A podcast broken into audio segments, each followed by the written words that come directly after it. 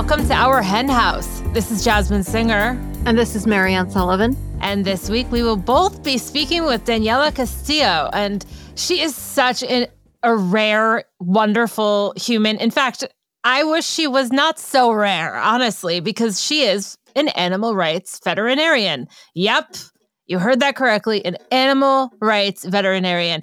This is a wide ranging conversation, and it includes Daniela's personal history, which took her from Mexico to Australia to California, which is where she is now. And we'll also be talking about the state of veterinary medicine and the disheartening reality of the failure of so many members of the profession to stand up for animals. And Marianne, I enjoyed doing this interview with you. It's it was like like a blast from the past to do it together. I thought we would be stumbling all over each other, but I think we did fine. But we were using a whole new method. Do you want to do you want to talk about it? Sure. Yes, I would love to. So basically, for flock members, which we're going to talk a little bit more about flock members in just a moment, but for flock members, we started to turn our Flock Fridays, which it's an invitation only get together that we do digitally, virtually. We started to turn it into a live interview. So basically, we're doing an interview and our flock members are there watching us. And afterwards, we do a Q&A with the flock with the guests. Uh, and then it airs. So this is one of those episodes where we were together, we were doing it live with our flock. And I, I, mean, they were just listening. But if you do get the bonus content and you're a flock member, then maybe you'll hear yourself and your questions that you asked. So if you do want to learn more about becoming a flock member, then go to ourhenhouse.org slash donate, which by the way, which is a good transition because it's an exciting time of year. I just want to mention too that we're not going to do this every week. It's a it's a once a month event, and we're going to try to keep doing it in the future because I thought it was really fun. Yeah, I loved it. And our flock members loved it too. And Daniela was a perfect person to start this with. And I'm so excited that it's airing this week of all weeks because it's a it's a it's not even a national holiday, it's an international holiday. It might be a universal holiday. Like a intergalactic holiday, I think. is what they call it. Yeah, I'm sure. Yeah, that's what I call it. So, we're referring to my birthday, and it is not only exciting because I love birthdays. I love having a reason to celebrate, especially when the world is so messed up. I love other people's birthdays almost as much as my own. But every year on October 30th, we launch our end of year fundraising. And this year, if you enjoy the podcast, we'd love your support as we kick off that end of year fundraising. And we know that not everyone is in a position to contribute financially. And of course, we love you all no matter what. But we have had a bit of a challenging year. I think a lot of animal rights groups have as well. So we could really use your help if you're able. And this is truly the perfect time to make a donation because between October 30th, which is, if you're listening to this the moment it airs, it's Monday, between October 30th and December 31st, all contributions will be matched dollar for dollar up to $25,000. And this is the time where we do the vast majority of our fundraising for the whole year. So we just so, so appreciate you. And by the way, I know I'm monologuing here, but it's my birthday, so I'll monologue if I want to. We have revamped our membership options, and we would really be honored to have you join our Flock Friends community starting at $10 a month or $100 a year. We have a new tiered membership levels, which which with really great names, by the way. So you can be part of our Chick Click, our Squawk Squad, our Hen House Heroes, or our Barnyard Benefactors. And some of the perks include weekly bonus content access to our engaging flock exclusive spaces in our online community. And as I just mentioned, monthly invitations to join us in the audience for a recording of an Our Hen House podcast interview, a virtual audience, I should say, where you can meet the guests and ask questions for the bonus segment. And of course, we're a 501c3, and so your donation is fully tax deductible. So if you are listening to this and you believe in our mission to mainstream the movement to end the exploitation of animals, if you find community in our shows and our resources, and if you believe in media, then make a donation between October 30th and, uh, and December 31st, and that will be matched. So ourhenhouse.org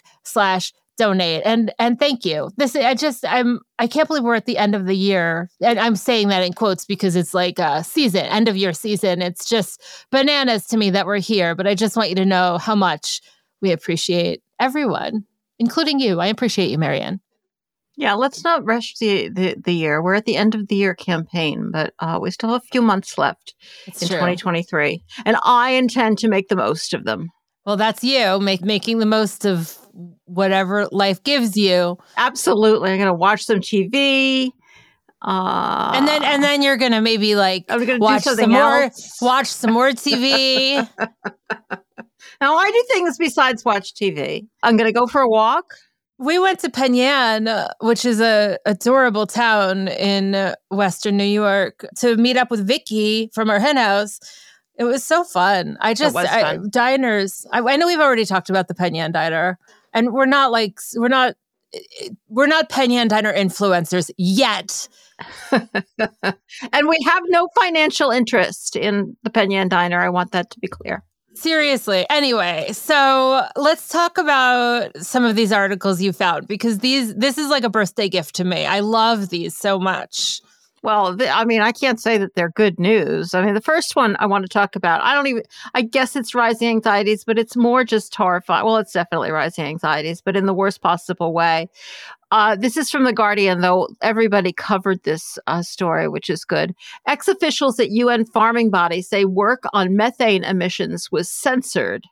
This is why about by one Arthur Neslen.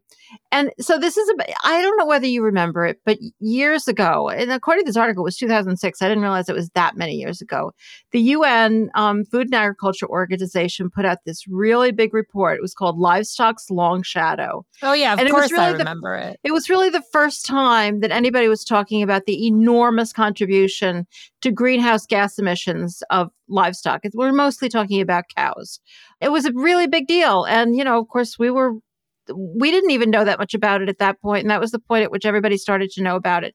And they estimated at that time that it was 18% of uh, global greenhouse gas emissions were attributable to farmed animals. Then all of a sudden like you know it it kept getting less and less important and less attention. And so this article just comes out.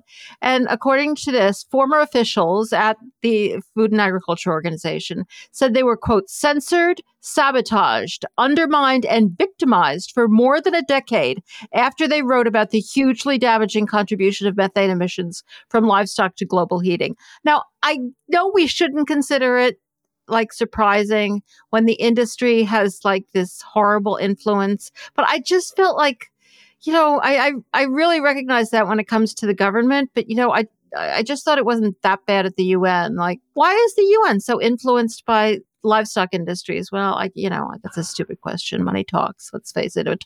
Money talks everywhere. Yeah. So this, th- these people finally came out. They're serving and former um, experts said that between 2006 and 2019, management made numerous attempts to suppress investigations into the cow climate change connection. Top officials rewrote and diluted key passages in another report on the same topic, buried another paper critical of big ag, excluded critical officials from meetings and summits, and briefed against their work. And there was a lot of reports from people who work there that, you know, like, like it was not good for your career prospects to, to really bring this stuff up. They were talking 18% in 2006, which, you know, I think was probably too low to begin with. And then that went down to 14.5% in a in a follow up paper in 2013. And currently we're at 11.2% based on a new GLEAM 3.0 model, whatever the hell that is you know, a lot of scientists outside the FAO are saying, yeah, no, that's that's not what it is. Uh, one recent study concluded that greenhouse gas emissions from animal products made up 20% of the global total. A 2021 study found that the figure should be between 16.5% and 28.1%. And you know, that's the one I really tend to trust because you know when they they pin it on a specific number, of course they can't really figure that out. You know, it's just so giving it a range, but I bet it's at the high at, at the high end of that range. It's just it's just horrifying. Like, do these people think we've got another planet somewhere that we can move to? Yeah. This article really had uh, so much wrong with it. I just want to say also the reason I said it was a good birthday gift is because I just appreciate your snark and I would take that as a birthday gift every year. The other thing about it that's really disturbing is that, you know, they are talking about how at the next COP meeting, the kind of things they're going to be talking about is how to fix it. You know, like uh, the organization's current focus is on making sure that scientific innovation is made as available as possible for farmers around the world. They had a global conference on sustainable livestock transformation, which looked at animal feed, precision farming, animal genetic resources. Now, that's not the kind of thing I want them to be looking at. I want them to be looking at uh, cultured meat. That's what I want them to be looking at. And the, the article concludes the FAO and several meat and dairy industry lobbyists declined to comment for this story. Yeah, I bet they did. I hope they're horrified that this came out. I, you know, good for these people. It's too bad they didn't talk about this 20 years ago, but good for them that they're coming out and saying this. Of course, they declined to comment on this. By the way, just going back to what you just said about the cultivated meat, I've been having more and more instances in my life where I have overheard people talking about cultivated meat. I forgot to tell you this. I was at the grocery store the other day and I was getting some fake meat, you know, beyond or whatever. And I heard these people We're not supposed to about, call it fake meat. I know, I don't really care.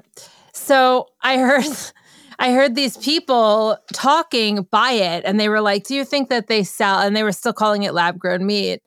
Do you think they sell lab grown meat? And the person that they were talking to was like, uh, Yeah, I don't know. I just heard something on NPR about that. And and they just had a little chat about it. And it's almost like they were waiting for it. Interesting. Yeah, another thing to be hopeful about. That is very hopeful. Well, so is the next article that we have today. And by the way, I want to go back to saying this was a birthday gift. I always appreciate your saltiness and I that's what I want as my birthday gift. So I think that's what's next here. Tell us about it. Yeah, this one deserves a little snark, I have to say. All right, this is from Uh, it's by Abby Kornegay from the Animal Agriculture Alliance, and it's from Pork Business, one of my favorite websites. In their own words, animal activists speak out at 2023 conferences. the Animal Agriculture Alliance likes to put out warnings about how terrifying we are. They have this picture of, which is supposed to be animal activists, which looks, I have to say, it looks totally fake, but I don't know uh, talking about several of these extremist groups convened this past year. The first conference that they're talking about. They point out while animal rights supporters make up an incredibly small percentage of our population, they are loud and aggressive. Well, I sure am. I just want to tell you that. And can mislead consumers about the animal agriculture community's commitment to animal welfare, sustainability, and other key topics. Well, fortunately, uh, though I encourage you to be loud and aggressive. You don't have to mislead anybody about anything because what's really true, as you all know, is bad enough. Worse than you can imagine, really. All right, so DXE, Direct Action Everywhere, was the first one they talked about. That was in Berkeley on June 9th to 14th. And, and they just grabbed some quotes from each of these conferences. And I just think it's kind of fun to look at them. Like, yeah. I have to say, like, they know exactly who we are. Uh, everything they say, I, I tend to agree with it for some reason, they put these quotes down thinking that people will be horrified. The people are saying this. All right, here's the first one. When we acknowledge that animals are individuals who deserve compassion, justice, and rescue, we inherently negate the idea that they are just objects to be bought and used, sold, and killed. These two perspectives, property and persons, are intentioned with each other. And with this campaign, we can bring this tension to the surface. Yeah. I, uh, yeah. and that is such a beautiful quote. Like, do people read this and say, How dare they? Those outrageous kids. All right, here's another one Rescue is our moral duty to stand in solidarity with those who are oppressed. We are turning the criminal justice system on its head. Well, they do really hate that one because that one is true. Yeah. By the way, the the photo is stock. I mean, just going back to you saying that. So yeah, no, I thought it was. There stock. is an irony to yeah. the fact that that we don't have to make anything up, but they do, including the photos. That's a really good point. Yeah. All right, so that was the DXE one. Then they're also talking about the Animal and Vegan Advocacy Summit. Yeah. Their biggest threat there was what? That it was like aimed at increasing individual and collective impact on the systemic food system. How dare they? Yeah, and there they say that there were messages revolving around mass protests and opposition opposition to animal farming, duh, targeting major companies. Like targeting is such a emotional word in this context. Like what what does tar- targeting mean? You know, it's not like target practice; it's campaigning. But go ahead, tell us about some of the quotes. I'll just give you one of these quotes. One of the key strengths is mass protests because they can really create the conditions for transformation across the whole ecology and really push the issue out into the public spotlight. Like, what would be wrong with that? you know, yeah, we want to push the issue out into the public spotlight where people can see it. Is that really that terrible? And another quote: When it comes to these cutthroat billion-dollar companies, Tyson, Smithfield, etc., those are the entities that deserve no mercy. And if you want to ring the alarm on them, ring it. Okay. I found this article very uh, inspiring. They also talk about HSUS TAFA conference. And I'll just take out one of these quotes. State by state scorecards have been rolling out on a state by state basis, which literally hold legislators accountable for the votes they take or don't take for animal welfare. Well, how dare they tell people what their own legislators are voting on? Yeah. Unbelievable. I have to tell you, I appreciated I appreciated this article because I actually it was helpful for me to see a summary of all of those conferences. So thank you. Totally. Yeah. Yeah, totally. I completely agree. And and if they really think, as I said, I, I pointed out in the beginning, they said animal rights supporters make up an incredibly small percentage of our population. They are loud and aggressive. None of these quotes sound particularly aggressive and can mislead consumers. None of them are misleading. They like to say we're incredibly small, but then, you know, they write all these articles about us. And there is one more article. This one sort of, I know that you didn't agree with me, but this one sort of reminds me of ones that we've been covering for the last few weeks because it it talks about reaching that younger generation. In fact, that's what it's called. And it's from Hoard's Dairyman. And basically, it's talking about the fact that dairy farmers have a history of responsible production. Bullshit. But many young consumers are unaware of their efforts. And so there is an online content driven campaign being launched on various platforms to educate about dairy practices, especially focusing on issues like greenhouse gas emissions and water use and animal care. So, that central theme there is a farmer is more than a farmer, and it's highlighting dairy farming's comprehensive responsibilities beyond milk production. And, you know, all of this is definitely the true definition of rising anxieties because it's, uh, you know, they're trying to swing the pendulum back the other direction because so many younger people are questioning what they should be questioning. So tell us more about what did you think of it? I just thought it was a hilariously bad campaign. They are, especially dairy, is obsessed with Gen Z because they're losing them. You know, they're already going out of business. If they weren't completely propped up by the government, they would be out of business. But things are getting worse and worse and worse. And and so yeah, they they put out this campaign. They bragging about how it's going to be on TikTok. You know, they know where the kids are and all of this. and so there's two main signs here. Like their their logo says undeniably dairy. Like what the fuck does that mean? Yeah, it's dairy. I don't know. This is what it says. A dairy farmer isn't a nutritionist, a meteorologist, or an engineer. They are all of those. Like, uh, can you imagine a kid reading this and saying a dairy farmer isn't, oh, a dairy farmer isn't a nutritionist or a meteorologist or an engineer? Really? Who cares? And then the other big sign that they have is a farmer is more than a farmer. What? Yeah. Unbelievable. Well, they also have like the, the Dairy Dream team of influencers sharing insights from direct engagements with dairy farmers to online audiences. Like going back to how I want to be an influencer for the Penn Yan Diner for a second, there are actually influencers who this is their focus. And, you know, I, I don't know why this surprises me, but it's really funny to me. There's loads of them, loads of them out there. Then they get paid money because this is from the Checkoff program that, you know, it's administered, it's collected from the farmers, but it's administered by the government. So this is what our government is busy doing. One of the things they found that from a, the Checkoff survey was that most younger consumers believe dairy farmers are good people who are doing the right thing for their land and animals. So really, they do need education. And this is the thing I thought was ironic. However, we also found about 56% have never seen a cow up close, and the majority have never visited a dairy. Well, honey, that's really obvious because then they wouldn't think that dairy farmers were good people doing the right thing if they were visiting dairies. So they act like they want everybody to know, and may, I, you know, I don't know what's going through their heads, but they don't. They don't want kids to know what's really going on on these on these places. It's just ridiculous. I was sad that there are media partnerships with Vox and Time Magazine producing content uh, on dairy yeah, sustainability. I agree. And it, mostly because I guess since Vox has a focus on animal agriculture, I was like, I always kind of had it in my head. You know, Kenny Torrella always writes these wonderful pieces. Ezra Klein came from Vox and is, of course, vegan. He's at the New York Times now. But I guess I was like, oh, womp womp, you know, but yet another indication that anxieties are rising and that corporate media is so much worse than independent media, which is why people should support our henhouse because they believe in pro animal responsible media. Did you see what I did there? Nice segue Thank into uh, fundraising. I just wanted to add, yeah, I'm glad you brought that up about Vox and Time Magazine because I didn't really understand that. It says another important aspect of this effort is partnerships with popular media outlets such as Vox and Time Magazine.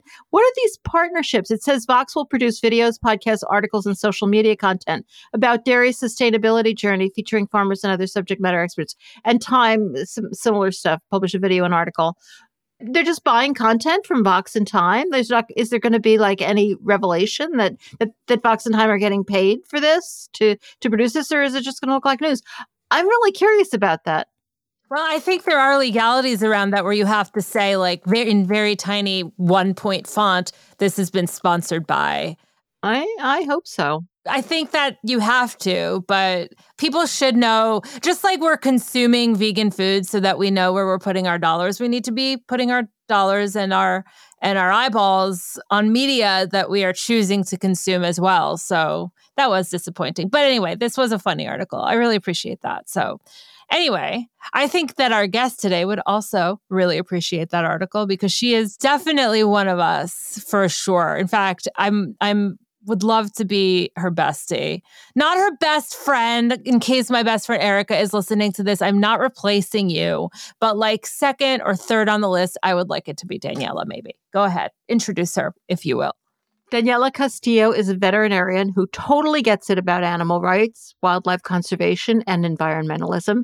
Originally from Oaxaca, Mexico, after earning her veterinary medicine degree from Universidad Veracruzana and interning at a zoo in Veracruz City, she pursued a master's degree in wildlife conservation at Macquarie University in Australia. During this time, she not only discovered her passion for wildlife, but also realized the ethical and critical environmental reasons for adopting a vegan lifestyle, which she did in 2010. In April 2016, she became a licensed veterinarian in California, where, in addition to her practice, she dedicates her efforts to performing high quality, high volume spay and neuter surgeries and practicing shelter medicine for several nonprofit organizations. And she will be joining us right after this. Remember when we came to you with the fabulous news that Dr. Bronner's, the ethical personal care company that we all know and totally love, was making chocolate? Well, now we have some even more exciting news to add to that. This fall, Dr. Bronner's is adding three flavors of oat milk chocolate to their magic all one chocolate line. That makes 10 total flavors of ethically produced vegan chocolate goodness. The new flavors are crunchy hazelnut butter, creamy mocha latte, and golden milk chai. Oh my God, I cannot wait to try all of them. Though I personally am most excited about the creamy mocha latte because Mocha and I, we go way back. The new oat milk chocolate flavors will be available on the Dr. Bronner's website and at select retailers nationwide beginning October 24th, 2023. These will be absolutely the perfect autumn treat. If you want to learn more about Dr. Bronner's magic all one chocolate line, head over to drbronner.com That's www.drbronner.com to find out more about the sourcing, ingredients, and production of the magic all one chocolate line and try it out for yourself.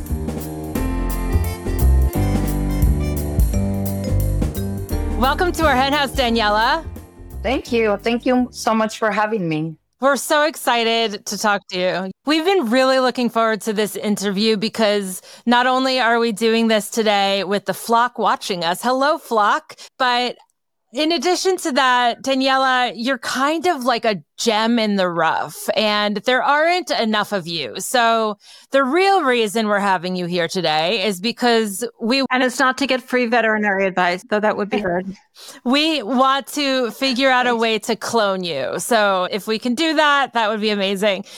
So, according to your website, Daniela, you envision a world where the rehabilitation of wild animals and the sterilization and welfare of dogs and cats and the benefits of veganism are well known and supported by all citizens. And I love that you bring up all of these things together.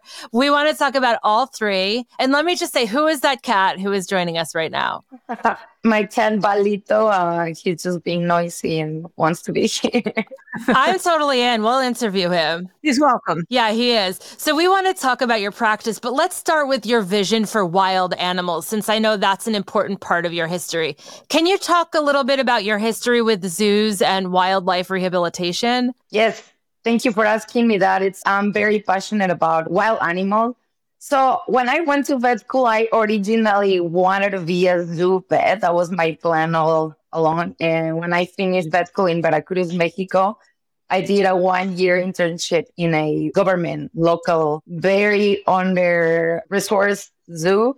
And after a year, I had a lot of hands-on experiences. Like I literally did surgeries on a coyote and a, a, crocodile. It was like super fun. And, and Yvette will be like, this is amazing. But it made me really, really sad to learn that every single medical issue that our animals had were all of them caused by being stuck in a zoo. Like number one is a dietary deficiency, which we were not providing their natural diet.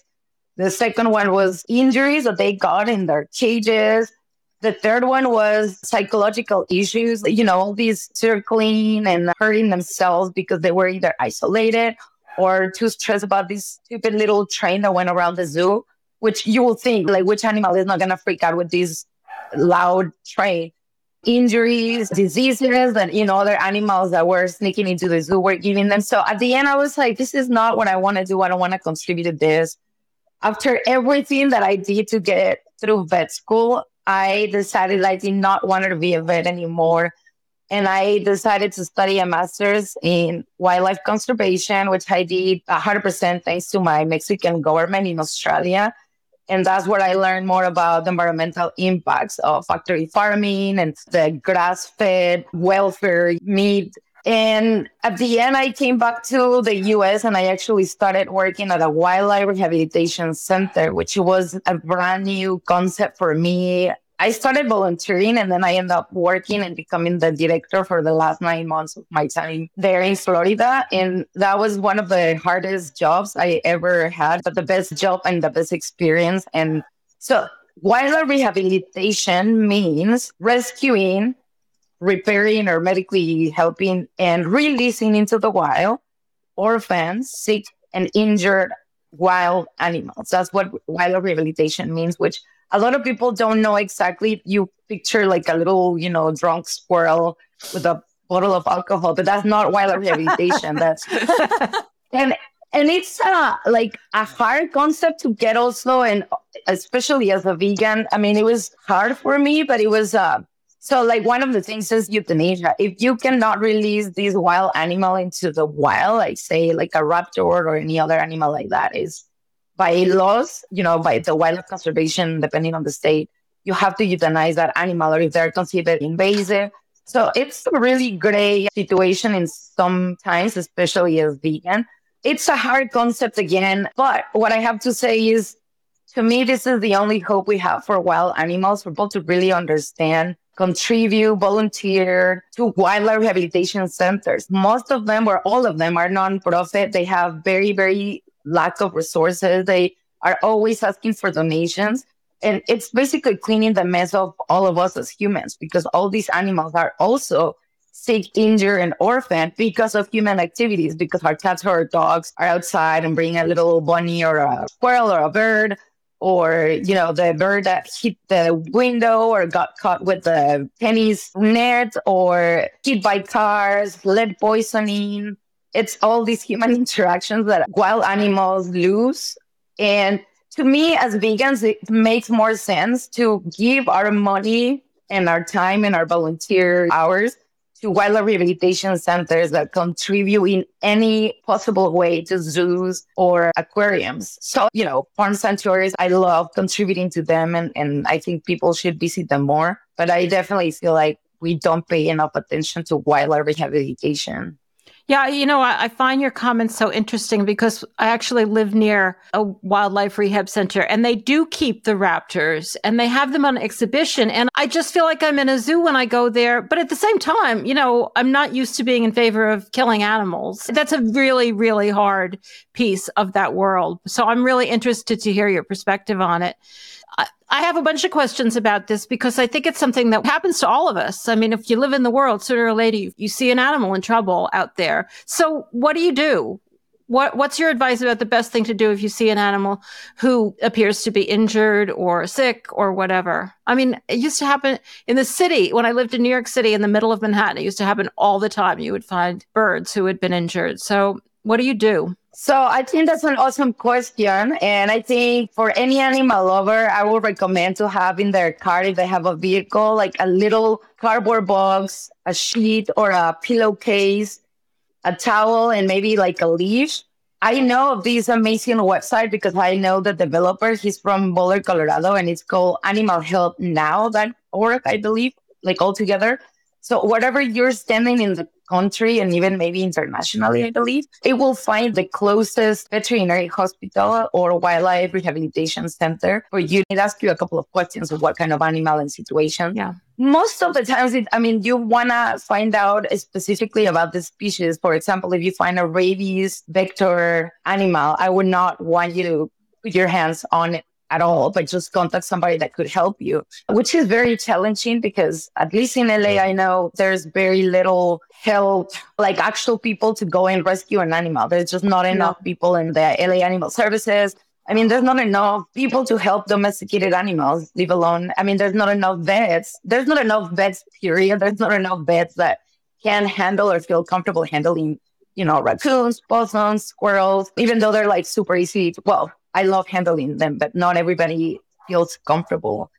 And most veterinary hospitals are so busy that I can see them being like, you know what, I don't have time to see no. a squirrel or, you know, declining. So it is really challenging to help a wild animal. I really wish that we had more resources.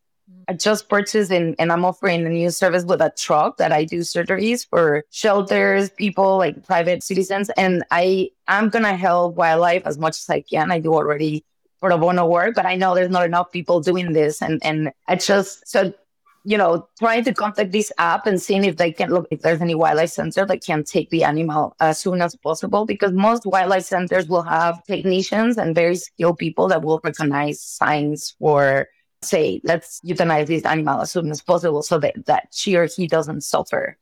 And, you know, euthanasia is a super, super uh, hard topic because for me, like, I do agree with euthanasia, but I can absolutely not do it. You can see on my website that I do not offer euthanasia as a service. And even when I work for these hospitals that I do only surgeries, it's in my contract that I do not perform euthanasia. Wow. Mm. If if it's like an emergency, I mean, I'm not gonna say no to a dog that just got hit by a car or something like that. But no, no, believe it or not, there's a lot of convenience euthanasias. I believe it. I think the economic situation really hit everyone, you know, with COVID and here in LA with the Hollywood thing. It's crazy that most people cannot afford things that we recommend to work out their problems and they just choose to let them go because it's easier for them to just let them go that pay literally thousands of dollars yeah. to save or try to save their animals. So it's it's such a hard situation to be like honestly, some days I don't want to be a vet anymore. Yeah, I would think that would be the hardest situation of all. Yeah, totally. I was speaking with someone earlier today and this person asked me like what do i do with the pain and the the despair you know? And it was such a shocking question for someone to just ask me. And then i just I wanted to show up honestly in my reply. And so I'm going to turn that on you now, Daniela. Uh, given, sorry, sorry, but I mean, like w- those of us listening to this and watching this now, and Marianne and myself as well, you know, we have the weight of knowing about animal agriculture. It's always on us, and we're trying to navigate through the world in a way that can keep us sane. But you have this added layer, Daniela, and you just sort of alluded to it a little bit. So, how do you deal with that? Oh, yeah, yeah. You put me on the spot. Okay. Not in that order, but it all helps me. But I am on antidepressive medications. I was resistant to it, but I ended up trying and it worked. I don't know if I would be here if I didn't start them. Um, alcohol. my husband and my feline babies and my family in Mexico. Those are like the things I should say exercise and meditation, but I don't do it as much as I should. Um, but I know it's a lot to keep your mental health. I don't know what I would do without my husband. He's uh, a long time vegan and not in the vet field, but he will just sit down and listen to me vent about how messed up the vet field is and wow. like sometimes cry with me. So I feel like uh, I feel that company. You know, I feel as humans we need that connection with other humans. And of course, I'm Mexican. I come from this family, and we are really close. And they know how much I struggle through my life about animal rights. Yeah, yeah. so that's my honest answer. I really want to talk about growing up in Mexico and whatever, and about your background. But you mentioned something that I'd really like to get into first, because we had Crystal Heath on from Our Honor, which I think you're on the board and I think you co founded. And so we've talked a little bit about what's wrong with the vet profession, but it's such an enormously important topic. I'd really like to get your take. Why aren't vets vegan? I mean, I understand that there are some people in veterinary medicine who go into farm animal work, and I, you know, I don't know what drives them, but clearly they're on a different world. But in the general world, why do so many people in the veterinary profession seem to not get it? I think first I want to say that I think the veterinary field is in a huge crisis at the moment, not just within us vegans, but just there's a lack, like nationally, of veterinarians. You know, school is super expensive. There's a lot of mental health, like emotional work. Clients being a little bit more, or not a little bit, a lot more hard on us on social media, threatens. I mean, there's been like kills in hospitals from like really angry clients and like, you know, killing staff. So that just one it's just so difficult. Like, I, mean, there's not enough vet schools. Again, it's super expensive. Not everybody can actually get into vet school. And the few that get into vet school is just super hard. You know what? I wish I knew why more veterinarians are not vegan. I have a few friends around LA, which I am so happy. I wish that what was the answer, but I think just veterinarians are just like, like people, like the same percentage of people that are vegans in not in other professions that are not veterinarians. It does makes you think why there's no more if we see animals through vet school and all the horrible things that we do to them like on a daily basis. That's like my conflict, like my internal conflict when I am in hospitals. No, you guys have seen these, you know how we treat animals and you know how their nerve system is as closest to ours and dogs and cats. So why we want to save dogs and cats and work super hard for dogs and cats. And, and then you guys go home and eat chicken and cows. And so, uh, believe me, this question is in my head all the time. I think it's a source of stress. And I feel bullied, honestly. I feel like people get defensive about this particular topic in like Facebook groups. Veterinarians will defend the idea of exploiting other animals from um, how do you say religious statements to mm-hmm. their personal belief that, that, you know like humans are on top of animals mm-hmm. no matter what you're always in another way i feel also that the, the field would be a little bit cautious because i've heard these from other vets that are consider themselves vegans but not animal rights supporters that we shouldn't support animal rights because then our liability is going to increase through the roof because a human is more worth than an animal like human doctors pay, I don't know how many thousands of dollars on their liability a year. We have to have a liability insurance as well that I don't suppose is as expensive as human doctors, but it's something that is in our heads and we can get sued all the time or even a complaint. So this vet, I remember her words. She was like, you know, like imagine a, a, person accidentally hitting a dog with a car and going to jail or being repressed as somebody killing a kid. And I'm just thinking, well, I do value my own feline cats as my own kids because I decided to not bring human children into this world. And my cats are like our kids, right? So I, I value them the same way that I will value a kid. So like if somebody killed my cat, I will want to have the same justice. But I don't know. I just, I, I think we have also like a misconception of love these days. Like when you truly love somebody, you want them to be free and happy and not being hurt or injured at all, right? So I, I meet a lot of these vets that are like, oh, but I love animals since I was a kid and blah, blah, blah. And I'm like, yes, I also love animals, but I don't think about mutilating them, cutting their teeth, and so I can have them for lunch. or, you know, like I love my husband, but I don't think about killing him and cutting him into pieces and putting him in the freezer and eating him later. So, like, what kind of concept of love is it that we veterinarians say, or any other vet staff, right? For that matter, to say that they love animals. And then they, then they go home that's one issue that I have with a lot of these nonprofit rescue organizations that they claim to like, you know, love animals, but it's not really like that because they only love dogs and cats. So they should just change their marketing that they just love dogs and cats, not oh all God. the animals, because they allowed animal products into the facilities. So it's a big conflict, believe me. Like I, I think about these issues all the time. Yeah. Yeah. Wow. Daniela, like we're all just nodding our heads vehemently with you right now. And we feel we're holding so much space for you. We feel for you because we're going through that as people who want to have ethical vets. You're going through that as one of the very, very few ethical vets that, I mean, certainly in my 20 years of veganism, I think that you're the third, maybe fourth vegan that, that I've ever met. And and you don't keep your veganism secret at least on your van. So what kind of responses do you get? So far like i you know the guy that did the wrap talked to my driver and told him that he really was thinking the people that converted my van like you know basically made it they all have been telling me you know you have really made me think about it. But I mean, I don't get to talk to people while I'm driving it because, you know, we're driving and I wish they would, you know, but so far, yeah, so good. And I'm hoping to, you know, park it outside of shelters. I have an appointment on a shelter in like a couple of weeks. Oh, I'm going to be there doing surgeries on a lot of cats. And I hope that I, if not already, a lot of the staff think about it. Well, and sorry, tell us about it. Like, what is on it? I should have asked you that first. So on one side, there's a picture of a piggy and a cat that says, "Why love one and eat the other one" in Spanish and English. And then on the other side, there's like two phrases.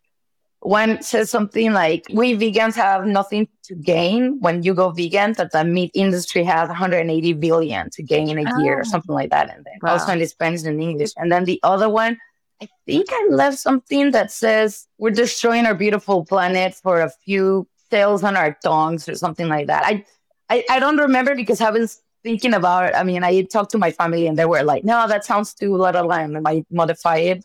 And then I have the logos of a lot of vegan organizations like Vegan Outreach, Happy Cow, Our Honor, and um, I forgot uh, the name of the organization, but it's like a vegan sustainable organization just to kind of have people check them out. Yeah. And then in the front, it says go vegan for the animals in red. In the back, it says uh, a vegan veterinarian asks you to watch any of these documentaries, and there's the game changers called Earthlings and Dominion. You make excellent use of that real estate on your van. That's all. I saw a picture of it, and there, there is a lot to absorb on it.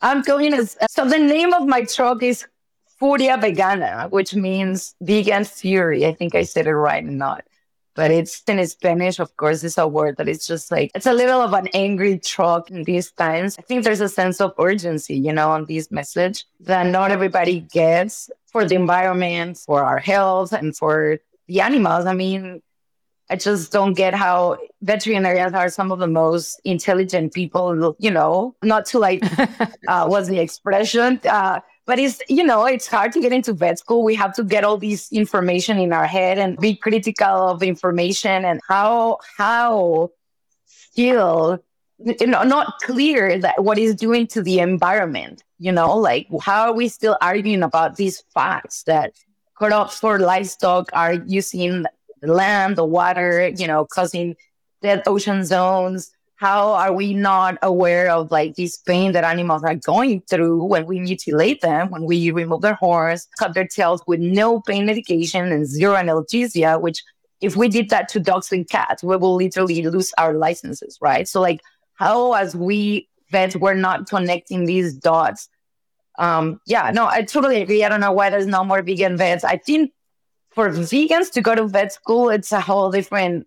Uh, I think there's more chance for an already veterinarian to go vegan, but it's pretty hard to go to vet school as a vegan, I will say. And the majority of vegans tell me, "Oh, I don't know how you did that," and I'm just like, I don't know how I did it, honestly. Like, I don't know if I would do it again. I did horrible, horrible things to animals in vet school that I totally regret and done a bunch of therapy, which it doesn't remove what I did. And all the time I just keep thinking, oh, this is a sacrifice. Like, I'm going to be helping more animals. And that's what everybody tells me. But I feel like I have, no, it is a concept. Like, I think this, instead of PTSD, is inflicted something PTSD. Like, so I inflicted so much pain into animals. Like, innocent animals. This is like a syndrome in veterinary medicine that like these species or animals that we went to vet school that the same that we are, you know, trying to save, we're actually having to kill, you know, especially these swine veterinarians that have to kill millions of these animals because of a disease or, you know, COVID or whatever. They suffer afterwards because they kill these same animals that they, you know, were trying to help. So I think we all veterinarians have a little bit of that in some way, but I feel like we vegan vets have it even more. And that's, mm, I will say the majority of my own depression, like this relationship that I have to have with animals as a vegan. It's sometimes like really hard. Like it hurts my heart to have to be like poking them with needles and like cutting their organs. Like sometimes it really gets in my head. Like, I am a monster for these animals. Like I am literally a monster, even though I'm trying my best. You know, like if you were a feral cat, we're trapping them, you know, spaying them and nearing them, sometimes with not the best pain control, which is one of the reasons why I wanted to have my own truck and do like my own kind of medicine with my own protocols.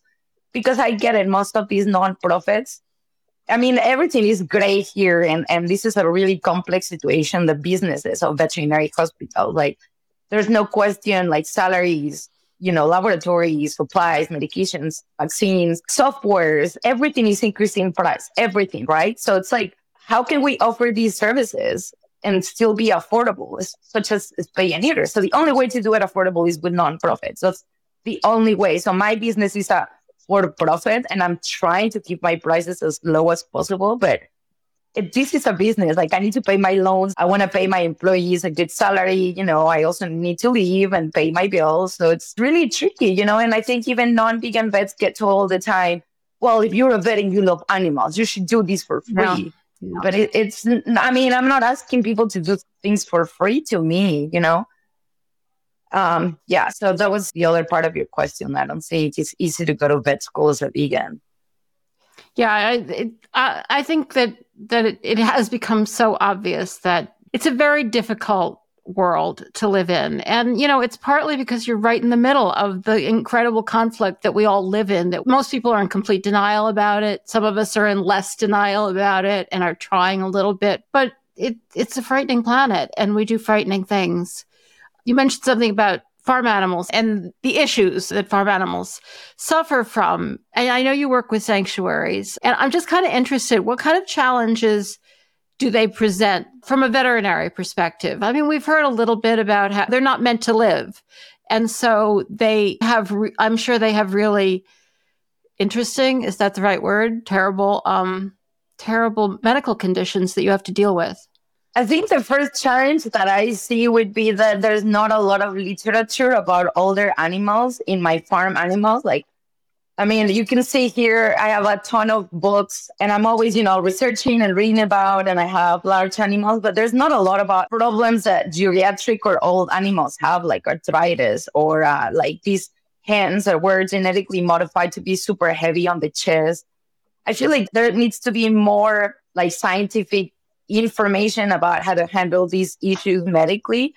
And then the other huge obstacle that I see or challenge is by law, all these animals are considered food animals. So we as veterinarians, we can absolutely not use a lot of medications that we use in dogs and cats on these animals. And if we do, we could have our license removed. I mean, there's some medications that you can contact. Uh, the organism is called FARAD. So you contact them, tell them what medication you want to use in which animal and why and they will send you like, oh, well, you can use it at this dose, but then the withdrawal period, you know, before you consume X milk or whatever is, uh, you know, these many months or weeks or years or whatever, which obviously, if I'm asking about treating a patient, is not going to be for human consumption.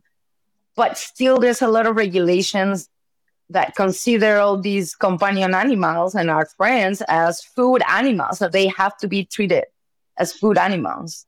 So that's a challenge. I feel like there would be more options. And there's a, a, like a list of medications that we can absolutely not use no matter what, like is forbidden. That will be another issue. And then I think finally, well, the economic resource, I mean, these poor farm sanctuaries are not really making money. You know, it's not like a farm. And I think it's economically challenged for people to find a vet that will work for them. I also heard that some vets don't even want to treat farm sanctuaries. I've had people contacting me. I had a sanctuary contacting me from New York a few months ago and asking me if I could be their vet. But I'm like, by law, I have to have a relationship in person with you and your animal. But she was like, there's no vets that want to see my animals because we're a vegan sanctuary. So I think it's again this predisposition from some large animal veterinarians that have this misconception of us vegans that we're crazy or how do you want to spend, you know, a thousand dollars for this chicken that values ten dollars or five dollars? Like they just don't get it. I do have to say, as a veterinarian, sometimes it's a little bit challenging to, to work with some vegans, and I'm not saying just they're very specific. So it's like you're trying to get things done and I want to move on with my next appointment, but this person is like doubting everything that I'm asking. And I get it. I get it. This is their baby. Like I'll probably do the same. Like I, I was a client of a veterinarian when my baby had cancer and, and we lost the battle, but I was on the other side of the coin as a client. And I was like, holy moly. I mean, it's so hard to talk to these vets. They're treating me horrible. Like, what is going on with the vet field? But I think it's related to the lack of vets. So it, it's hard for us to give all this time and, and unlimited answers to everybody. You know what I'm saying? So I think it's, it's a lot of things that, uh, that, that these veterinarians are like, oh, you know, it's this kind of person. I, I don't want to deal with them. I just don't want to deal with them. You know, I have so many clients. I don't need them. So I, I mean, I think there's there's a lot of issues going on. I I see, like I'm honestly a little bit scared because I feel like the scars of veterinarians is gonna get even worse mm. in the next years. And like you know, the backyard breeders during COVID did a huge number. I feel like at least in LA, there's so many animals there's so many feral cats. Like I work at this place where we are open four days a week and we do from 100 to 150 cats every day. And every single day, I'm like, where are they bringing all these cats from? And we don't have a uh, appointments until like two months in advance. So this is overbooked. I mean, during COVID, we had to close every single spay and neuter clinic because it was considered not essential. Mm. Which a lot of vets argue that this is essential. I mean, we need to control this population that is going crazy in LA. So yeah, there's so many issues. Wow, there's so many more questions that we can ask you, but I think we'll just do one more for now and then h- hang on to you for bonus. Flock members, get your questions ready. But Daniela, can you tell us a little bit about your childhood and how animals became such a central part of your life? Yes. So I actually had a pretty happy childhood in Oaxaca, Mexico. That's where I was born and raised and lived for the first 17 years of my life. I always had animal companions. Since I was a baby, there was a dog around. And then I just, honestly, I don't even know where this comes from. And that's what I've always wondered if there's like a gene or a biophilia that it makes you be so close to nature and animals. But I've always felt like this love and respect. And I just wanted to touch and kiss and interact with animals. And my parents were super nice. They always let me have any animal that I wanted to have. I adopted dogs, cats, geese, turtles, and fish. And I mean, I was in a normal house. It's not like I was raising in a ranch or anything like that. But I always had cats. And every time that they will disappear or, ki- or being killed, I would just cry like crazy. And my parents would be like, You're not allowed to have another companion animal, Daniela, because you cannot handle it. And then two weeks later, somebody give me another kitten. And, you know, I, I mean, I'm definitely a cat person. So I was just very happy and I just loved animals. My parents basically let me dream about anything that I wanted and they always support me and said anything that you want to do, you will do. It's just a matter of working hard towards your goal and then eventually it will happen. And honestly, I feel like my life has been like that. Like every time that I really want something, I just put it, put it on my wall. Like, you know, when I wanted to go to Australia and study, I just made this huge Australia sign and I just Aww. kept visualizing myself. So I, I think that I was very very, very, very lucky to have an awesome family. My dad and my mom were super open minded and they always let me be and do whatever I wanted. They let me go to vet school. You know, my dad supported me. I started vet school in a different state in Puebla, which I did not like at all. And one day I took a bus to Veracruz to visit the vet school there and I liked it more. So I just called my dad from Veracruz and I was like, hey, dad, guess what? I'm in Veracruz and I just decided I want to move here and move vet schools. And, and he's like, okay, when do you want to do that? In Mexico, it's common for your parents to pay for your school. So again, I was super mega lucky that my dad was able to pay for my vet school and support me for five years in a different state. And I didn't have to work. So I was valedictorian of my generation. Um, and I mean, after I finished high school, which is different from here in the United States, you can go straight to vet school. But I took a year off to travel and learn English. I moved to Connecticut for six months with an awesome family friend. And then I traveled through uh, Europe by myself for two months, which my parents also let me do. I don't know how they let me do because if I had a kid, I will absolutely not let them go by themselves to Europe. But they let me. And so they just let me fly and they let me dream. So I honestly believe that anything can happen. Like you can have impact in the world if you want. You can change the world if you really want it. And i'm trying you know to change the world for animals as many of you and i feel so happy that you guys are there and you guys have so many people believing the same things. When i was in vet school i thought i was an alien. I did not know anybody else that had the same ideas as me. I mean, honestly, I think they thought I was like crazy, but it was always my goal to, to fight for animal rights and when I met Crystal and I met all these amazing vegan veterinarians in LA, I can name maybe nine vets that are vegan and that are my friends. And I'm so happy that I live here in Los Angeles and that I have these soul brothers and uh, there's other veterinarians that think like me and I'm not crazy. Well, you are definitely not crazy. I just want to scream that from the rooftops. And we are just so so honored to have had you today to chat with us here at our hen house daniela. And before we get to the bonus content which will be an interactive q&a with our flock the folks who are watching this live right now can you please just tell our listeners how they can find you online and support your efforts? Yes thank you. Uh, you guys can go to my website which is castilloanimalveganvet.com by the way, in case you did not know, my last name means castle, and that's why my logo it's a castle. Oh, um, cute! So, like Castillo Animal in Spanish means literally animal castle. So, like as a forte for animals. And you guys can contact me through my website, fill out form that gets directly to me, just like you guys contact me. I live in Los Angeles and I practice in the San Fernando Valley. And I would say maybe one to two hours around LA, I could travel for surgeries. I do mostly high volume, which is spay and neuter surgeries, but I do other kinds of soft tissue surgeries because I really, really love surgery. Wow, amazing. Well, I wish I lived in Los Angeles. Well, I don't actually li- wish I lived in Los Angeles, but you are a reason I do wish I live in Los Angeles. Oh, you're so sweet. Thank you. I lived in Los Angeles and I didn't have you as a vet. So I'm to go with that time machine and go back in time and figure this out. But in any case, maybe we could work on cloning you, Daniela, as I suggested at the beginning, and then all of our issues will be solved. Thank you so very, very much for all that you're doing to change the world for animals and for chatting with us today. We totally adore you. Thank you so much for having me and for everything that you guys do for animals. We're in this together, and one day maybe we will not be alive, but it's definitely to happen. I really believe that. Oh, love it. Thank you.